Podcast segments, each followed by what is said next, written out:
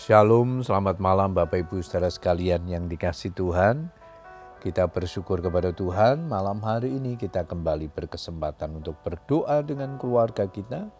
Setelah sepanjang hari ini kita menikmati segala kebaikan Tuhan.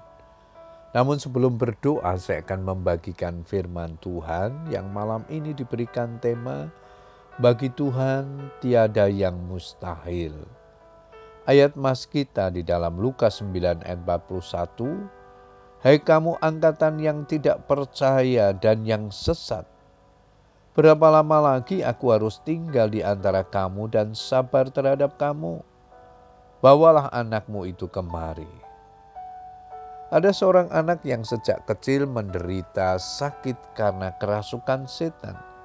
Seringkali kejang-kejang dan mulutnya berbusa karena pekerjaan roh jahat yang berusaha membunuhnya. Terkadang roh jahat membawanya ke air agar tenggelam atau ke dalam api agar mati terbakar. Suatu ketika orang tua si anak mendengar kabar tentang mujizat yang dilakukan Tuhan Yesus. Tanpa menunda-nunda waktu, ia pun membawa anaknya kepada Tuhan Yesus. Guru, aku memohon supaya engkau menengok anakku, sebab ia adalah satu-satunya anakku. Sewaktu-waktu ia diserang roh, lalu mendadak ia berteriak, dan roh itu menggoncang-goncangkannya, sehingga mulutnya berbusa. Roh itu terus saja menyiksa dia dan hampir-hampir tidak mau meninggalkannya. Orang tua si anak komplain karena ia pernah membawa anaknya kepada murid-muridnya untuk didoakan. Tetapi tidak ada kesembuhan. Inilah respon Tuhan Yesus. Hei kamu angkatan yang tidak percaya, bawalah anakmu itu kemari. Inilah yang terjadi dalam diri banyak orang percaya. Mereka tahu bahwa Tuhan sanggup melakukan mujizat, Bahkan hampir di setiap ibadah mereka sering mendengar khotbah tentang kuasa Tuhan dan pekerjaannya.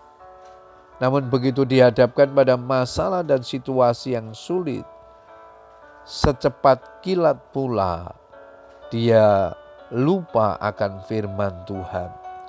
Lupa akan kebesaran kuasanya. Kemudian menjadi panik, kalang kabut, menyalahkan keadaan, dan juga menyalahkan orang lain. Kemudian timbullah rasa cemas dan khawatir, serta bimbang dan ragu mempertanyakan kuasa Tuhan. Yakobus 1 ayat yang ketujuh di sana dikatakan, orang yang demikian janganlah mengira bahwa ia akan menerima sesuatu dari Tuhan. Tidak ada perkara yang mustahil bagi Tuhan asal kita percaya. Percaya bahwa kuasa Tuhan tidak dapat dibatasi oleh situasi dan kondisi apa pun. Situasi atau keadaan sering kali membuat iman kita lemah. Supaya iman semakin kuat, kita harus banyak mendengar firman Tuhan, sebab iman timbul dari pendengaran akan firman Allah.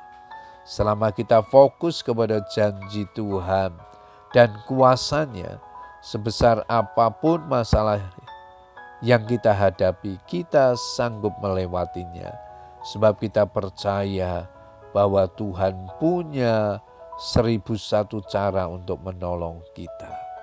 Puji Tuhan Bapak Ibu Saudara sekalian, biarlah kebenaran firman Tuhan ini menolong kita untuk terus mempercayakan segala pergumulan, masalah, sakit, penyakit, kebutuhan kita kepadanya. Sebab bagi Tuhan tiada perkara yang mustahil. Selamat berdoa dengan keluarga kita. Tuhan Yesus memberkati. Amin.